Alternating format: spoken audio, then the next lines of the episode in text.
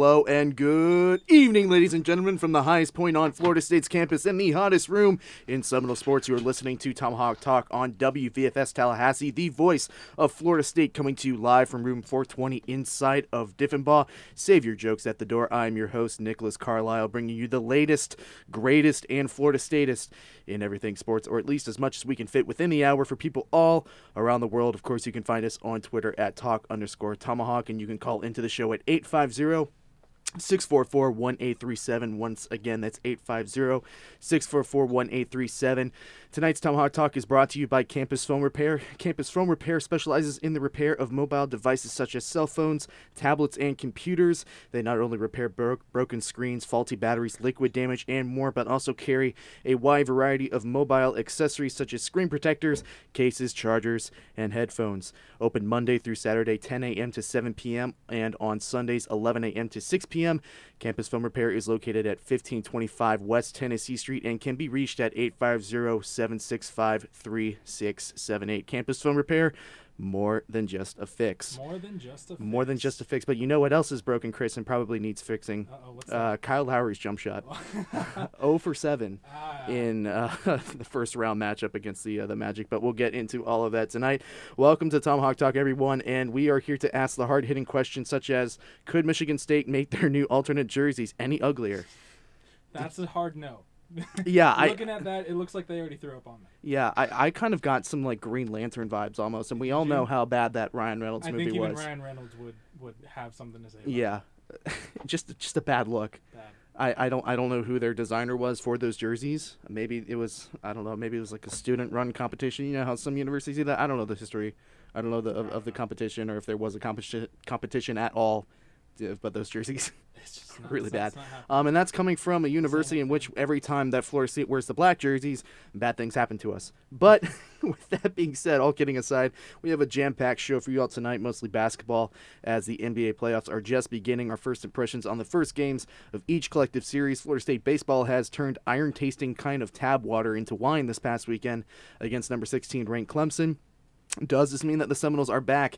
And much more. We have a lot to chop through. Let's get right into it. What is a captain without his crew? I am joined, as always, by my good friend and co-host Chris Camacho. How are you doing, bud? I'm doing well. In a in a in a chair It's a little that doesn't appear to be too comfortable. view's a little lower from down here. I'll, Um, I'll, I'll tell you that much. But I I know it's hard to convey things over the, the, the sound of radio, but he I'm is sitting sit- on a step stool. yes. For those who are listening, Um, and, and Chris is always already kind of a, of a shorter individual. thank you for. for yeah, but- five nine. It's not that bad. It's not that bad, but uh, the step stool. to you, it, it stands out. the step the step stool does not help. Uh, and joining us tonight, Austin Reynolds. Always good to have you on the show. Were you surprised by the outcome of the national championship game last Monday night? I was surprised by how close it was, honestly. I just assumed that Texas Tech would not necessarily roll over and die, but I assumed that Virginia would uh, would win pretty comfortably. It did go to overtime, which was shocking. It kept me up a lot later than I was expecting to stay up, but uh, I was happy to see Virginia take it home. Nick, I, I went to bed as soon as soon as I got back. Oh, I, I'm sure that you did. I'm sure that you did, Mr. Baseball Guy. And uh, to his right, or to his left, rather, Dakota Gear, or as he is known now, Dakota the Fear Gear. Uh, I always have to get some UFC comments uh, from you to start off the show. Whenever you're on, how are you feeling about this past weekend? Oh, I'm feeling great. There were there were a couple very good fights. Poirier caved Max Holloway's face in to catch that interim lightweight belt, and it appears, in the words of Daniel Cormier, which he so eloquently used after the fight, "Get yourself together, young man. We have a title to fight for." Directed at Khabib. Khabib responded on Twitter, so it looks like they'll meet up in September soon. Looking like a meetup in September sounds good to me. And making her Tomahawk Talk debut, Miss Courtney Korosek. Be ready for Tomahawk Nation. Welcome to the show. Thank you. Into the mic. There we go. Thank you. Uh, and of course, uh, she what was it? In the ba- the baseball game, right? Just Baseball just game, say, hey, you want to come on the show? And just sure. Always happy to get more. Always always in. happy to get the the the, the um excuse me the diversity uh, on the show. How are you doing? How are you feeling? I'm great. You know, I've had a great week. I went to Wade's last game in Miami last week. That was fun. Uh, FSU baseball swept Clemson. Mhm. Can't really get much better than that. And then Can- a can Tiger you- win. Can you describe the environment? Yeah, I'm just Oh my Ga- at God. Wade's Wondering about the energy. game? It was amazing. Like, I cried, obviously. I don't know if y'all saw the video, but an FSU grad made the Wade's last video. really. Um, and I cried like a baby. Chris Camacho, Austin Reynolds, Dakota Gear, Courtney Korosek, and once again, I'm your host, Nick Carlisle, and we are starting off the top, which, if you didn't already know, is the segment where I take a look at the past week in sports, rip the top stories, and ask our panel about them, forcing them to come up with the answers off the top of their head at the top of the show. And tonight, it's being already called the greatest comeback in the history of sports. Tiger Woods wins his first major in 11 years, winning the Masters this past weekend, shooting a 69 and finishing at 13 under overall. Uh, after all the back surgeries, after all the public affairs, Tiger wins his fifth green jacket and 15 major overall. Guys, short and sweet, to the point. Is this indeed, in your opinion, the greatest sports comeback of all time, Chris? Uh, I don't know that it's the great. Like it, it depends on the sport, but I think it is certainly an amazing comeback. You know, it, to not win a major in four in no, I'm sorry, 11 years, and then to do it 11 years later, I think that's it speaks well to the to the determination and you know what Tiger has done, and, and I think a lot of people were rooting for him because of all that he's done for the game of golf. Austin, what do you think? I think it's certainly in the conversation. I don't have the decades of sports knowledge about these kind of comebacks that some analysts do have, but to come back from, like Chris said, the 11 year gap between majors, the 14, I believe, year gap between specifically Masters wins, multitude of back surgeries and other injuries, it, it's a great comeback story, and you can't help but like it. Dakota? And if we remember correctly, I believe it was about 24 months ago, he was complaining about possibly not being able to play with his kids. So definitely up there, but have to say with Chris, it also depends on the sport. I mean, if you cue the internet up, I'm pretty sure a lot of 3 1 memes will be thrown your way. As well, they should. Uh, but I guess that bring, also brings into the conversation an individual comeback versus a collective comeback, as in a team or whatever. Courtney, what do you what do you think? Um, I mean, I definitely didn't think Tiger was going to win a, ma- a, Masters again. I just didn't.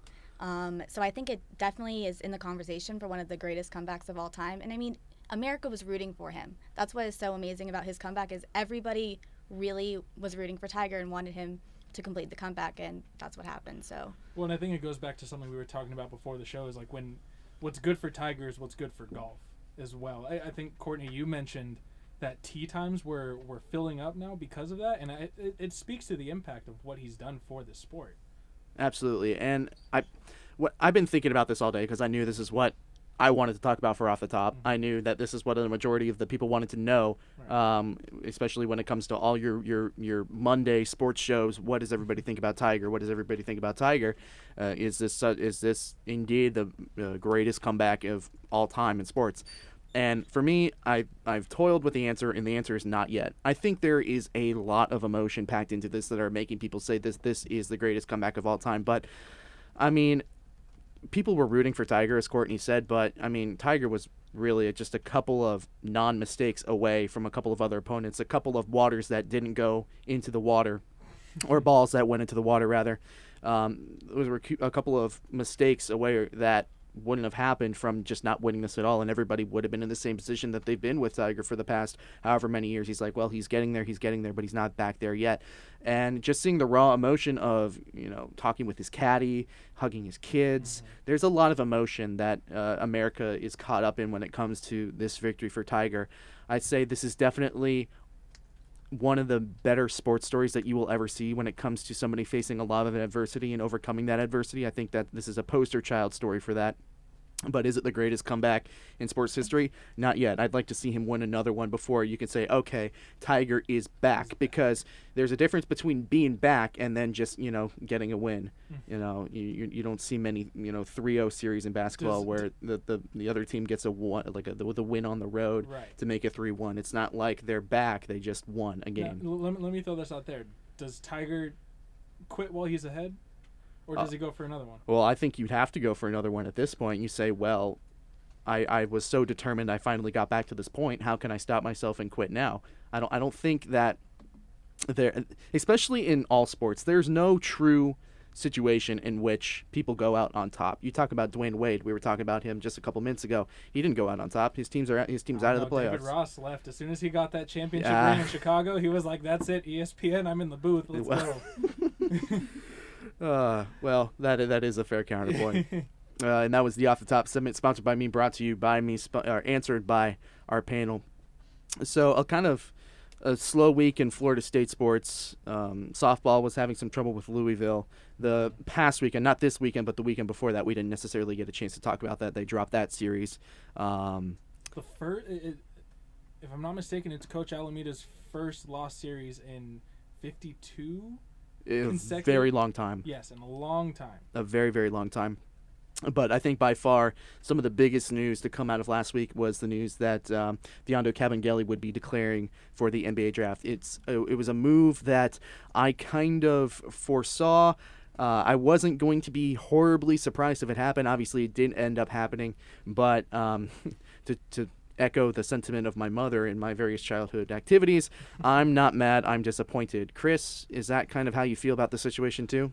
I don't know that it, it, it's hard to be disappointed because at the in the same vein you can't blame the guy either.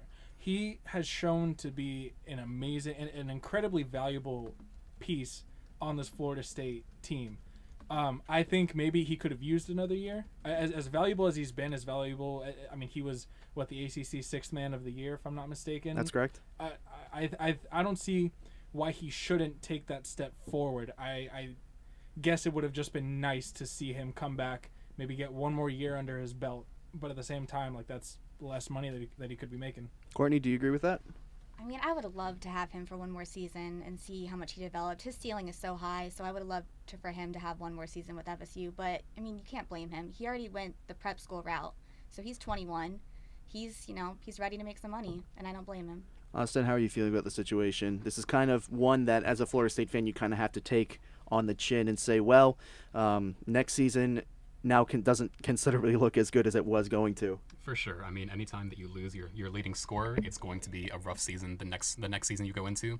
But I mean, Kabengele's stock is at an all time high, and who knows what could have happened next season if he did stay with FSU. So I commend the guy for taking his chance, uh, declaring for the draft, and I believe some outlets are projecting him to be like a late first round, early second round pick. So that's a great prospect for him. Do you, Dakota? Do you think that this was too soon for Kabengele? You know, we everybody has collectively said we'd like to see Kabengele stay on another year, kind of maybe fine uh, time, uh, excuse me, um, fine tune his jump shot just a little bit more. Do you think that he should have taken that year of eligibility? I do feel like, from the position of the NBA draft and such, he is a bit raw as a prospect and maybe could have been helped and maybe fine tune his game, as you were saying, if he had stayed another year. But he did really well for us. And as my pa- co host and panelist alluded to just a bit earlier, he's in that late first, early second round range. And we've seen recent FSU graduates you know, not just Jonathan Isaac do well in that later area. Jonathan Isaac was drafted much higher, but for instance, we have Malik Beasley, who just this weekend was playing very important rotational minutes for a two seed out in the West, the Denver Nuggets, mm-hmm. and scoring consistently for them and being a good option for him. So I can't fault him for going out, especially when he's in that range. And he could be picked up when you're in that range, you're not going to be picked up most likely by a lottery team. You're actually probably going to be picked up on a veteran laden team, which actually may help your development. So, Do you do you think that would help Kabengele, Chris? Saying what Dakota just said, seeing that maybe he's going to fall to a team in anywhere from the 25 to the 30 range and easily into uh, the second round. Do you think that he has a, a spot on a roster if he gets drafted that late? If he gets drafted that late, I, I, I don't know that there is room. I, I could see him going the route that you know. I, I know Jonathan Isaac, as as Dakota mentioned, went that route as well. You know, he'll spend some time in the G League. Um, it just it, it depends on what's going on for those teams in the 25 to, to 30 range. Um, seeing if there are any availability any, any available spots that open up. I, I don't see why in the future he can't make a roster, but I think going into his first year, he's going to need to spend some time in the G League.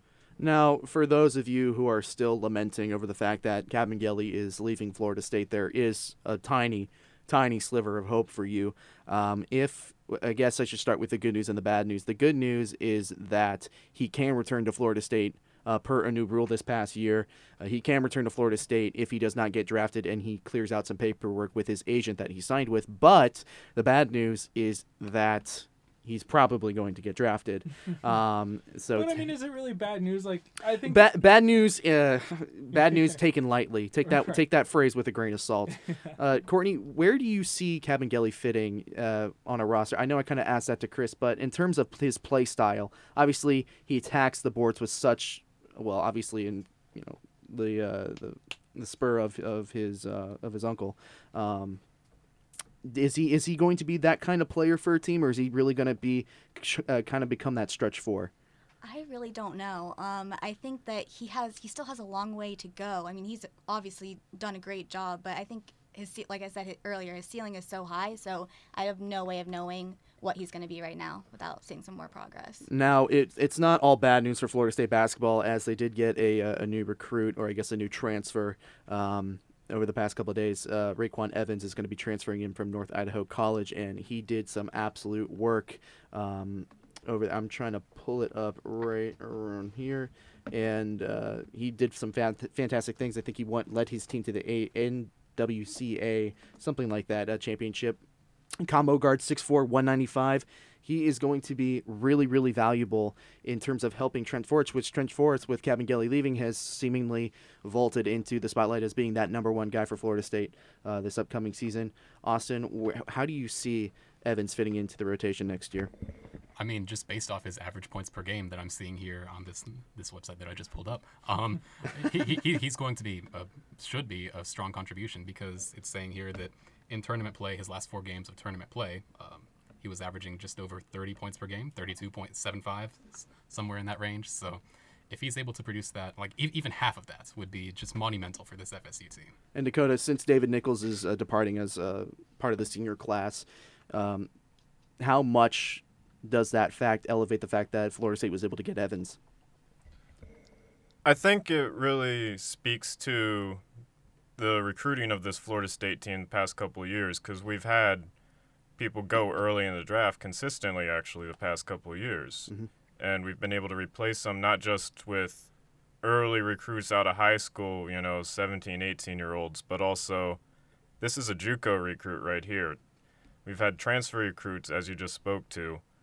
And it really speaks to the ability of this team to reload year in and year out, which is not it's not consistently seen uh, across a lot of levels at that NC at that Division One level. hmm Right, and, and it's the national rank. Uh, they have the 15th uh, currently national ranked uh, recruiting class for this season, number three in the ACC. I'll give you two guesses as to who the top two are, and your first one's free: uh, Duke and uh, North Carolina. Um, but with that all being said, uh, Kabengele departing is really a huge blow for this team. I don't think anybody's going to deny that. But it's not all bad. There is some, I guess, some light at the end of the tunnel, even though that that light at the end of the tunnel is a little bit hazy because there is a whole lot that we have to see from Mr. Evans. He's not here yet, but he will be, uh, assuming that everything goes according to plan and nothing happens. Um, so it's going. It's definitely going to be an interesting, interesting year for Florida State basketball next year. And I don't know how you would be able to top this year's team uh, because this year's team was historic, uh, history breaking in so many different ways. Um, but it's just going to be interesting to uh, to see Chris. So moving on to uh, Florida State baseball. Last week we absolutely railed the the the, uh, the baseball team. We gave them um, a real a real gut punch in terms of what we were saying about the team and as terms of to what we were saying beforehand. And it's not like um, backpedaling on opinions. It's more, I think, uh, optimism that the team was going to. baseball is changing our mind. Yes. Granted, one series isn't going to change it entirely. They still have to. They still have to continue to produce the way that they did this past weekend. However, we saw some major improvements. The way that the bats were swinging, the the length that the starting pitchers were giving, I, it, it was it was incredible to see this sudden 180 shift in the, in this baseball team that's been struggling. So my question to you and, and Courtney, you can weigh on this, weigh in on this as well. Was it a good week for Florida State baseball, or was it a bad week for Clemson? Uh, that's a tough one. Considering I, I haven't really seen what Clemson has done, I, honestly, you can attribute it to both. I think Florida State did really well pitching against a Clemson team that consistently produces, if I'm not mistaken, Courtney, is it, do they average six runs? Uh, yeah, 6.8 or something like that. 6.8 runs. Their That's- offense is incredible, and it obviously wasn't this Right. weekend. and so to, to see again going back to the length that Florida State pitching was able to uh, to produce, I think you know the placement was there. Conor Grady uh, did Conor? No, excuse me. No, Drew Parrish had uh, showed a little more of showed some flashes of what he used to be, Mhm. uh, which is nice. And again, it, it's always it's never a bad thing to have against a really good offensive team. And then CJ Van Eyck went eight innings, which is I'm pretty sure the longest outing that anybody on the, the Florida State uh, pitching staff has had this season, um, at least by a couple of innings. No, I, I take that back. I think um, I don't know if it, it was Van Eyck who went seven against Florida, or with whether that was Grady or no, not. I believe that was Grady. That that was was Grady. Um, but either way, Florida State's uh, pitching came out of whatever hole they dug themselves into. And um, Courtney, you were talking about, uh, or you said prior to the show, how the bats had been changing, and you mentioned something. Elijah Cabell was what two for twenty four, he was 0 for 24. oh for twenty four before this past game. How how crucial is he to um, this Florida State offense if he can get things back rolling? Because as we saw, especially with the sixteen to two victory, this this year's team is very much home run or nothing. Um, and he does have that power. How crucial is it for this team to start making a run that he kind of gets back to form and starts hitting better? Um, I think Cabell has some time. You know, he is a freshman and he's going to make those mistakes. He has some time, but we do need him to get back to what he was. I mean, maybe not as good as he was at the beginning of the year, but somewhere way closer, all clearly. Austin, how concerned are you that Florida State has developed this kind of home run or nothing kind of play style? I mean, typically a, a Mike Martin team is very, very disciplined, uh, going to m- make you see a lot of pitches, going to get some walks, and now it's it, like as I said, it's strikeout or bust. How concerned are you that this is kind of the the play style that Florida State has adapted this season? It's definitely one of my biggest concerns with the team because some games you go to are going to be just fireworks, very fun to watch, and some games are going to be just mind-numbingly insane uh, on, on either end of the spectrum. Tell so how you really feel. Austin. yeah, I'm, I mean, like this is a, baseball team that's different from any of the ones that we've seen before, like you mentioned, with the the, the usual discipline for Mike Martin teams. But I I don't know how confident I am that the team's going to be able to iron out those issues before the, the matches start counting. Dakota, how do you feel that Florida State pitching is going to do over this uh, the uh, the next couple of games? Are they going to keep things rolling? Their next series, I believe, is Virginia. They start on Thursday, so it's a and it's a three day, or excuse me, a, a three game series. And yeah, it is starting on the Thursday, so it's the Thursday, Friday, and Saturday. So they're starting a little bit early, uh, earlier on in the week. How do you think that Florida State pitching is going to fare? Are they going to kind of go back to the ways of old, or do you think that this past weekend is really a turning of a new leaf for this pitching staff? I think it'll fall somewhere in the middle. Um, they had 19 strikeouts, which was their most in a game for the season this Sunday. So I don't think they'll be repeating that per- type of performance. But I could easily see this bullpen. Conor Grady, ACC Pitcher of the Week, 20 strikeouts, only three hits in a little over 12 innings, and just Sunday, one hit, no runs, 11 strikeouts in relief. That's the most strikeouts in relief for a Nole since '97. Wow. So this bullpen definitely has the talent and potential to keep up what the what they started in this Clemson series. They just have to limit the errors, limit the boneheaded mistakes, and like you said, play like earlier Mike Martin teams, more disciplined, and that'll help both on offense and on defense. I, I think a big key to this is is keeping the momentum rolling, and that's one of the things that that Eleven talked about in his press conference on Saturday. He said he really wishes there was a game on Tuesday or Wednesday. Granted, I, I understand that the series starts a little like a day earlier, but considering the importance and the significance of of, of, a, of a series sweep, again against a, a really good Clemson team, uh, you want to keep the you want to keep the train rolling. You know, like y- you you want to limit the breaks. You you want to keep you want to throw them back out there so that they can continue to work and they can continue, uh, yeah, just busting it out. Now, uh, this team is, I guess, I don't want to say in a predicament because it's not so much a predicament, but we've been talking over the weekend, Chris, that this team is going to have to win, and I think it was tweeted out on the on the on the Twitter uh, account sometime over the weekend. But this team is going to have to win every single game in order to keep uh, the, the the streak of forty uh, plus win seasons alive. And I'm not saying it's impossible, but I'm also not saying that it's impossible. Uh, not not impossible. No, I, I can tell Um, you right now, it's as much as I would love to see it happen to win 20 consecutive games in the game of baseball. Next to impossible. and I, it's not like they have the hardest road ahead. They do have games against Virginia, Stetson, which is always uh, Florida's out of the way. That's the Flo- yeah. Thankfully for a lot of uh, Florida State fans, Florida is out of the way. Uh, Wake Forest, uh, always a, da- a danger to take a game or two. Pittsburgh, Jacksonville, they've uh, uh, excuse me, uh, they lost the previous game uh, this year to Jacksonville, and then to end the season, three games, um, all of them away at Louisville, and That's Louisville probably is going to be their toughest. that's that's going to be the toughest challenge that they're going to have all season, and it's right before ACC championship. So the optimist in me is saying, well, at least they're going to have kind of playoff level baseball right before they head into ACC championships, uh, before they may uh, get the chance to go to Omaha. But the other than uh, the pessimist in me is saying, well, they haven't beaten a lot of the teams that they should beaten, so who knows if they're going to get there. Courtney, I obviously this is your first time on the show, so I don't really have a good standing on where you feel about it, but how are you feeling about the team at this point in the season, knowing that there's a chance that this team might not even get there? Are you are you on the positive side of things, or are you just kind of like, oh well, everything is going to heck in a handbasket? I really want to see how this weekend goes. I don't really have a decision until after I see if they continue the momentum or they let, you know, the hype of last week make them not play as well this weekend. So I really don't know until once I see what they do in Virginia. Austin, quickly before we go to uh, halftime break here, uh, knowing that this Virginia series is going to be on the road, and knowing how Florida State has performed on the road this season, uh, how does that weigh into how do you think how you think uh, Florida State is going to rebound this weekend? I'm going to echo a sentiment from one of the press conferences that I went to a couple days ago. Uh, Mike Martin says the team needs to just shut up, shut up and play.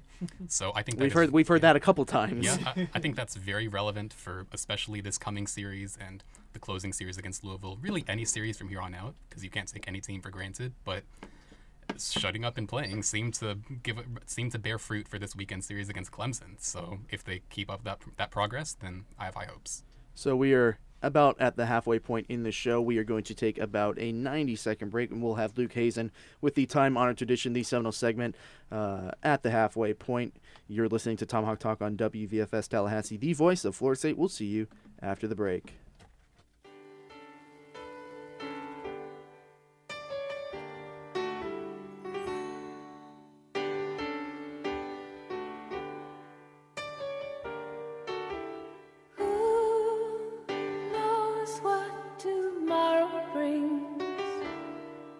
In a world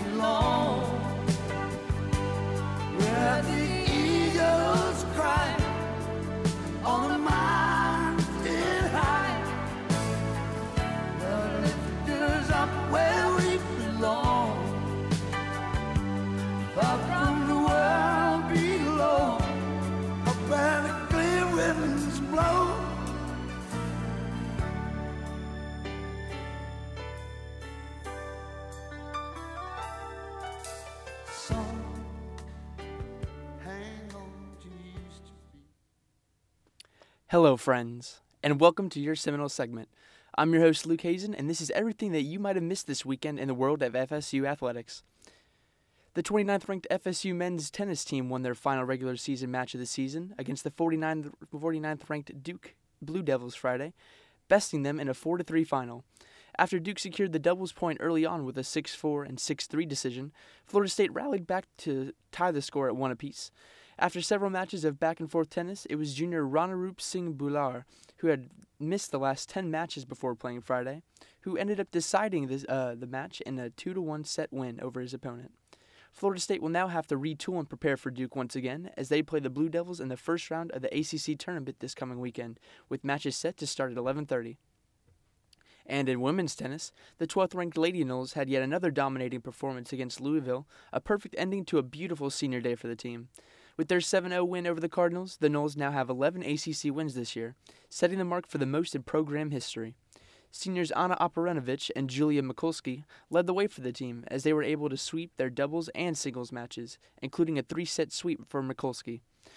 To cap off their senior day, the girls will now look to, towards the ACC tournament on Friday, where they will await whoever emerges from their bracket after the team secured a double round bye. Well, this has been a tennis themed Seminole segment for you all tonight. I'm your host, Luke Hazen, and you're listening to Tomahawk Talk on WVFS Tallahassee, the voice of Florida State. Luke, I don't know if it was the vibes of the song that we let you into, but you just gave us the most calming intro to a Seminole segment I have ever heard. That's some Mr. Rogers neighborhood type of feels right there. Uh, how I've there, never neighbor? felt more at home. I've never. I, I. I mean, I was laughing, uh, which you know. Luke, I love you. It's nothing personal, but that w- I, it was so calm. It was.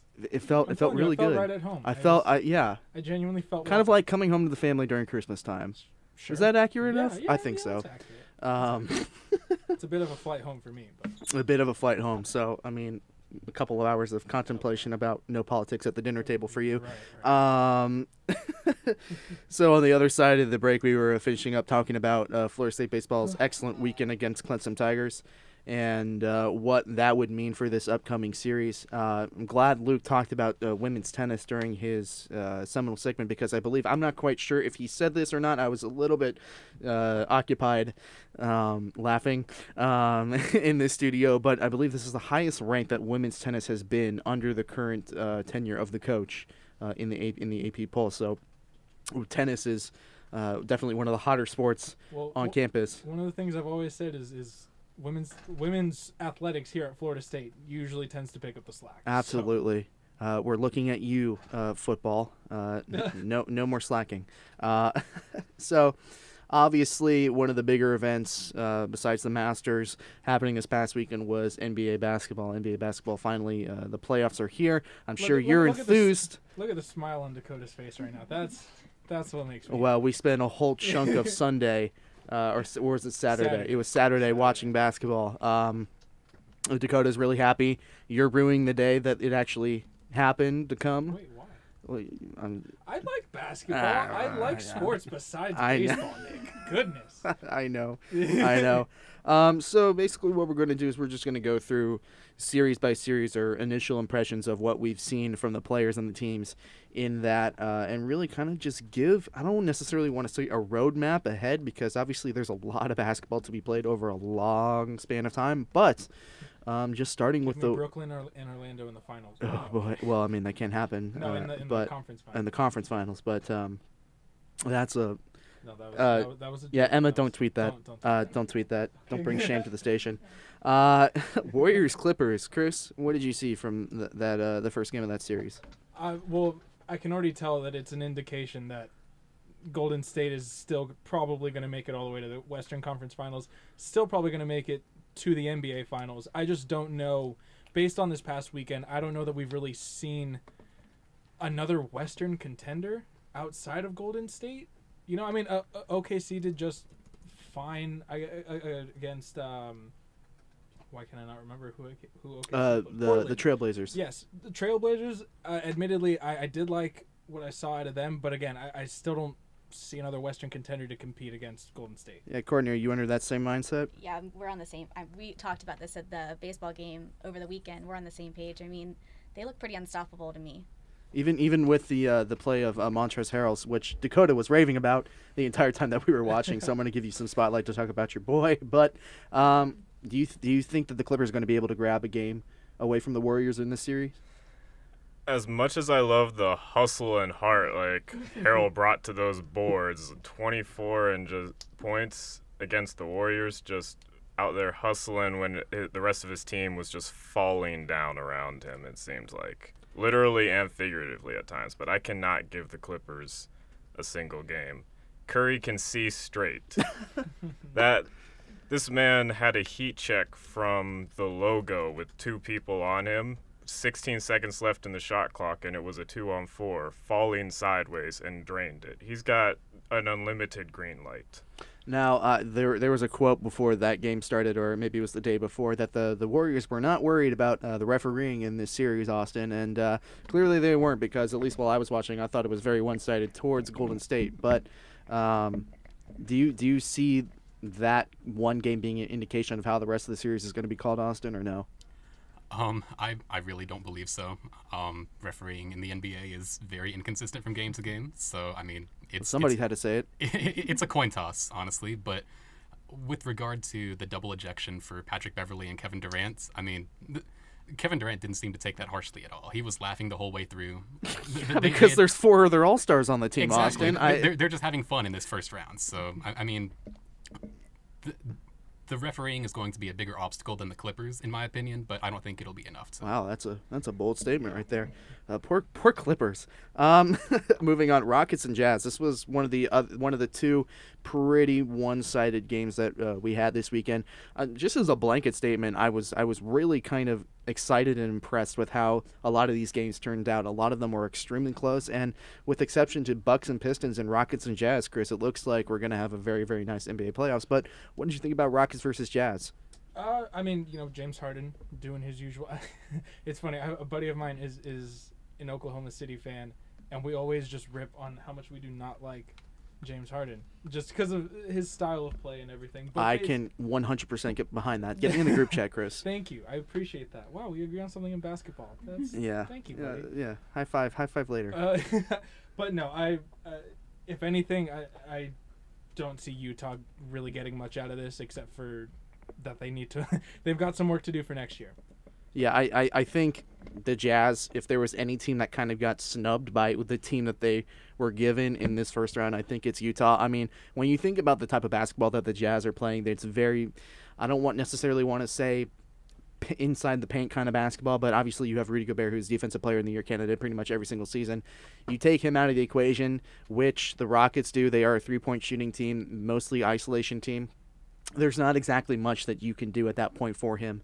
Um, how do you feel, Austin, about uh, James Harden and Chris Paul in, in this series? Obviously, James Harden got a bulk of the questions uh, during uh, during that press conference. But do you feel like it's it's going to be a more even evenly distributed kind of offense for uh, the Rockets in the playoffs now that they know that they have to play more as a team to be able to get through some of these games, or do you think it's just going to be the James Harden show over and over again? I believe it'll be more evenly distri- distributed because Harden did have the insane what was it 30 plus games of 30 plus points. That's that's nice for the regular season, but even with a player as transcendental as James Harden, you can't rely on him to carry you through even a first round series like this. So I think that Chris Paul and the rest of the starting rotation is going to get get more action. Now, Courtney, it's only it's only been one game, but we do have a, a decent sample size of what Harden does in the playoffs.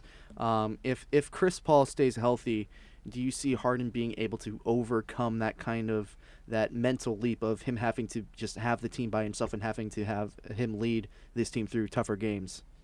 Um, I mean, I definitely think it'll help, but I think Harden's going to do what he does in the playoffs, and he's going to continue to put up big, big, big, big time points. So you think so you think this is the year that he kind of gets over the hump and uh, really leads this team? I think so. Yeah. I, I think they need to watch out for uh, for Harden's back. You know, just from carrying the team the whole time. So More or less. Uh, off the injury list.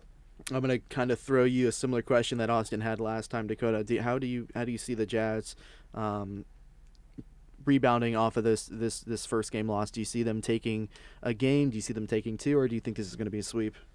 I think I think it's a gentleman's sweep. I think they take a game, but I believe it was less Harden just schooling them just being on fire and more by design because a lot of the times they force Gobert he can he can cover as much space as two people but he can't be in two places at once. He has to choose a lot of the times between either guarding the corner or guarding the lob. And Harden had 10 assists on the night.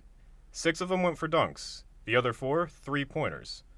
There's all 10 assists. He may have only scored 29, but he was responsible for 53 of the points in under 33 minutes, and a lot of it was having to do with that making Gobert choose. And it the Jazz really came in this game with a game plan similar to Milwaukee earlier in the season, that which worked pretty well during the regular season, forcing Harden to his opposite hand, his weak hand, and just repeatedly forcing him that specific direction, but letting him drive. And in this game, it it just did not work at all. Yeah.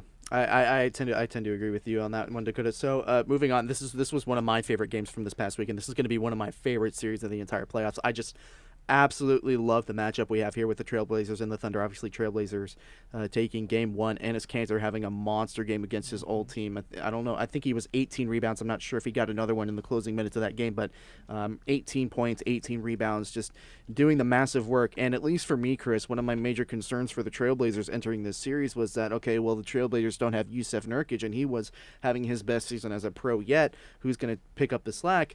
And that person is apparently Enes Kanter. Do you see that continuing on in this next game, or do you think that the, the Thunder are going to have a better game plan for him next com- next time around? Well, you know, I mean, I- if the Thunder want to stay in this, they're going to have to account for Can- for Kanter now because I think he's shown that he's not going to he's not the secondary player. He's clearly stepped up. He's stepping into his role now as uh, Kanter that is is stepping into his role as as someone who will dominate on the court. It doesn't matter if it's against his old team. Um, but concerning this game, honestly, the player that concerned me was Paul George. This is a guy that I mean has perennially been really good in the playoffs when he was with Indiana, but he went eight for 24. He uh, was off to a really really slow start, and just the shooting for the Thunder beyond uh, in the opening minutes, they were cold from beyond the three, and and Portland just killed him.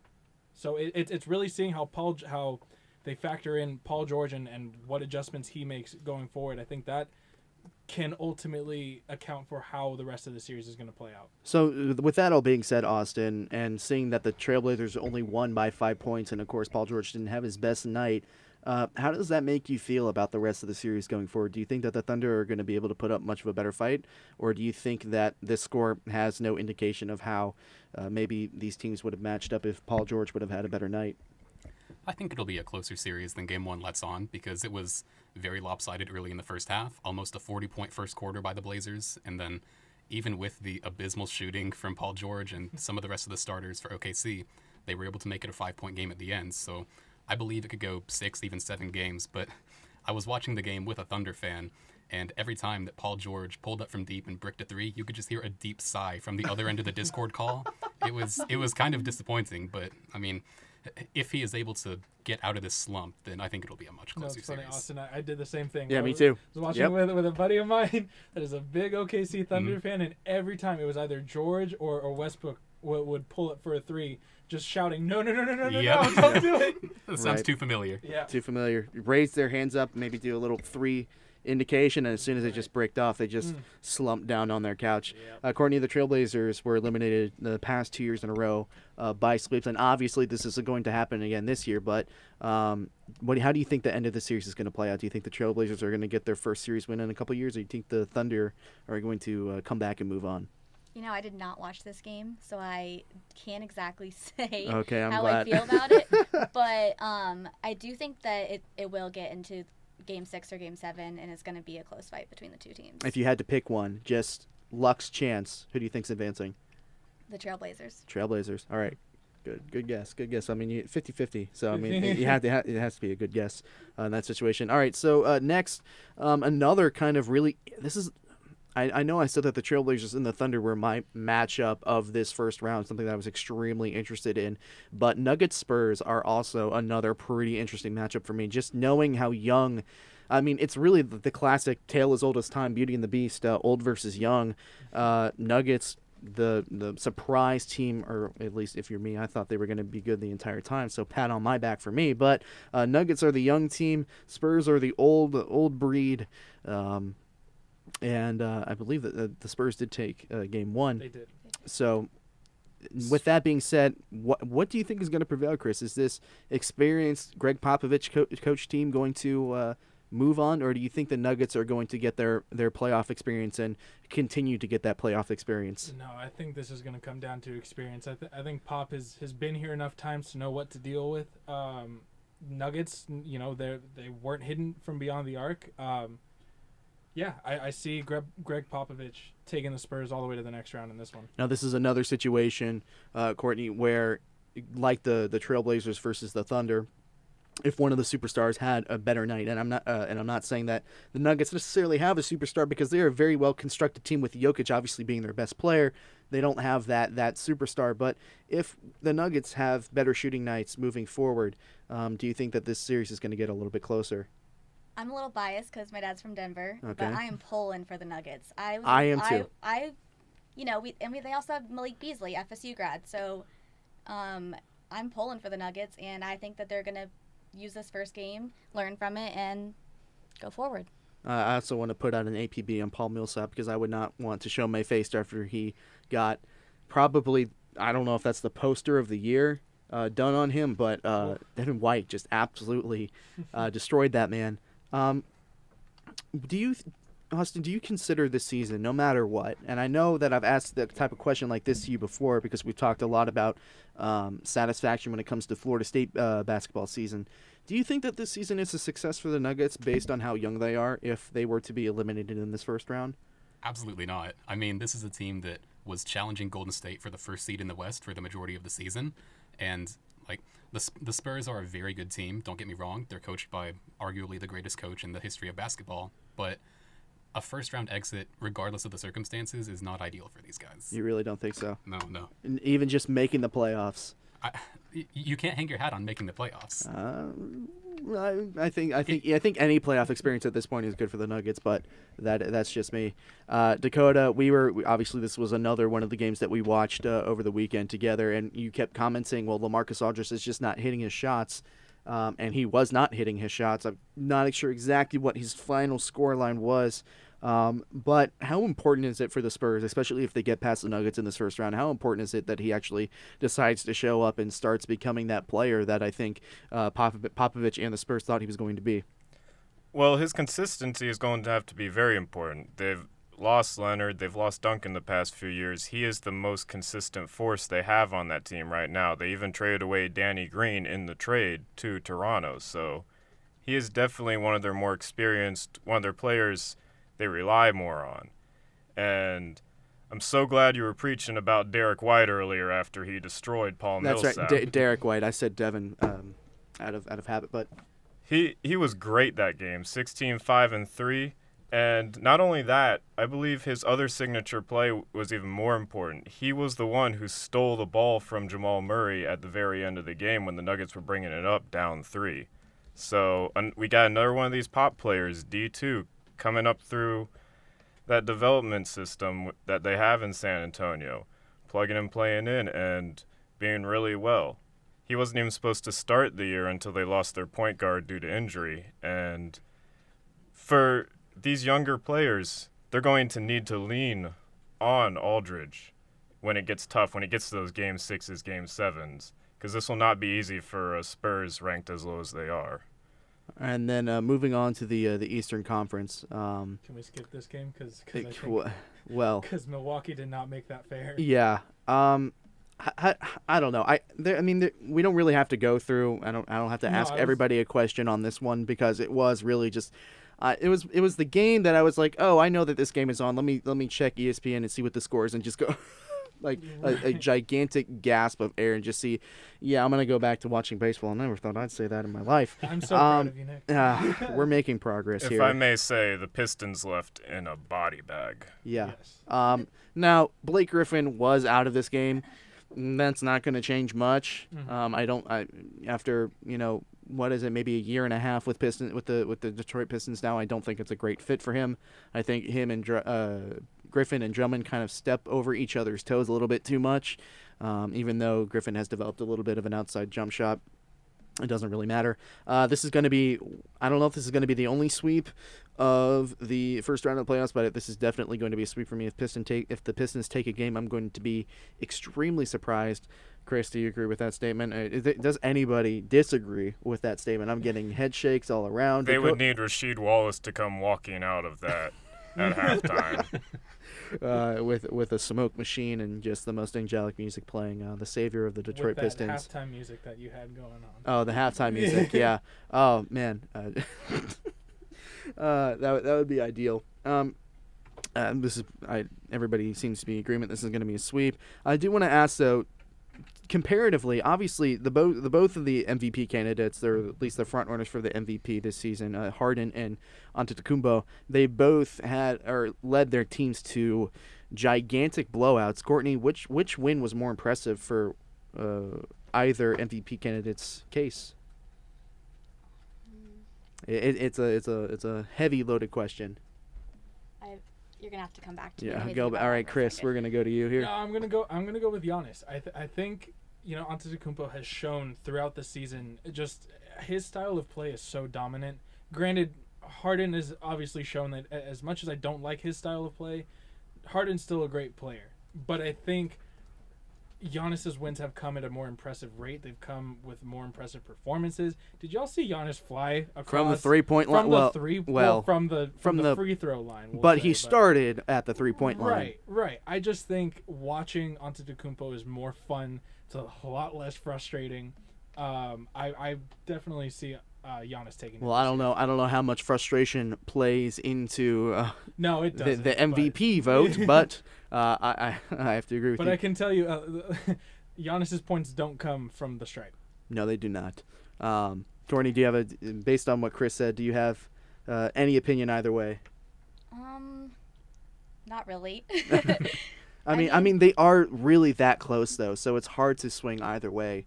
and it's so early. I, I like to see how you know players do. So in you're the so you're you're you're a, you're a hot take procrastinator. yes. I like to like to. I think I think that's a, a a very good nice one. that's a very nice way of saying it. A hot take procrastinator. Uh, so Austin, are you a hot take procrastinator? I am definitely not a hot take procrastinator. okay, let me hear it. As y'all are um, very well aware, um, just in regards to the question that you posed, or Yeah. Um, I would say that Giannis's was def- definitely more impressive because he's a lot younger player. I mean, he's obviously people are putting him on par with some of the greats that are older than him, but he's been able to take this Bucks team to great heights. First seed in the East, obviously, 60 wins, um, and people will say that the Pistons kind of backed their way into the playoffs. They qualified on the last day of the regular season, but still, for him to put up the the highlight worthy performance that he did was was inc- very impressive. All right, and this uh, the the next game, uh, or the next series, uh, Celtics Pacers. This is one that um, was kind of well, obviously it was extremely uh, low scoring. I think it was eighty four to seventy four. That's like a high scoring. Uh, That's a high, that's a high scoring college basketball game, and not there. These two teams aren't. Well, they I guess I would say they are known at least at least a little bit for their defensive prowess, but they aren't the top top top in the league. No, but Boston definitely showed the defense, especially going starting the second half. They were able to limit Indiana to just eight points the entirety of that third quarter. I mean, that's really impressive to see the way that Boston stormed back. As a Lakers fan, that hurts me to say, but Well, especially without Marcus Smart in this game too. right, no, exactly. I, I think Boston showed that you can't count them out just yet, even even when they're down. So, do you think, uh, Courtney, that this is a sign that Boston has kind of figured it out now that they've kind of gotten their first playoff win? I definitely do. I definitely think that the Celtics are are gonna do well in this series. And Austin, uh, the Pacers, kind of that underrated, under the radar kind of team in the in this in this year's playoffs. And Dakota, you can weigh on this too. Do you think they're using that as any type of motivation? I mean, it's not exactly uh, across the headlines that this is the the dark horse team of, of the playoffs, but they can really they can really mess somebody up if they need to. Yeah, I don't know if it's necessarily like necessarily like bulletin board material for them, but ever since they lost Victor Oladipo, people kind of counted them out from getting as, as high a seed as they did. So that's already an accomplishment for them. Um, but I think it's definitely in the back of the players' minds that they're not getting a lot of the national media coverage. They're getting counted out, e- even though the series may go to like six or seven games. They're the Boston is the prevailing favorite to win this series. So I think that motivation from them could could fuel them to a game or two, win, uh, a, a win or two rather.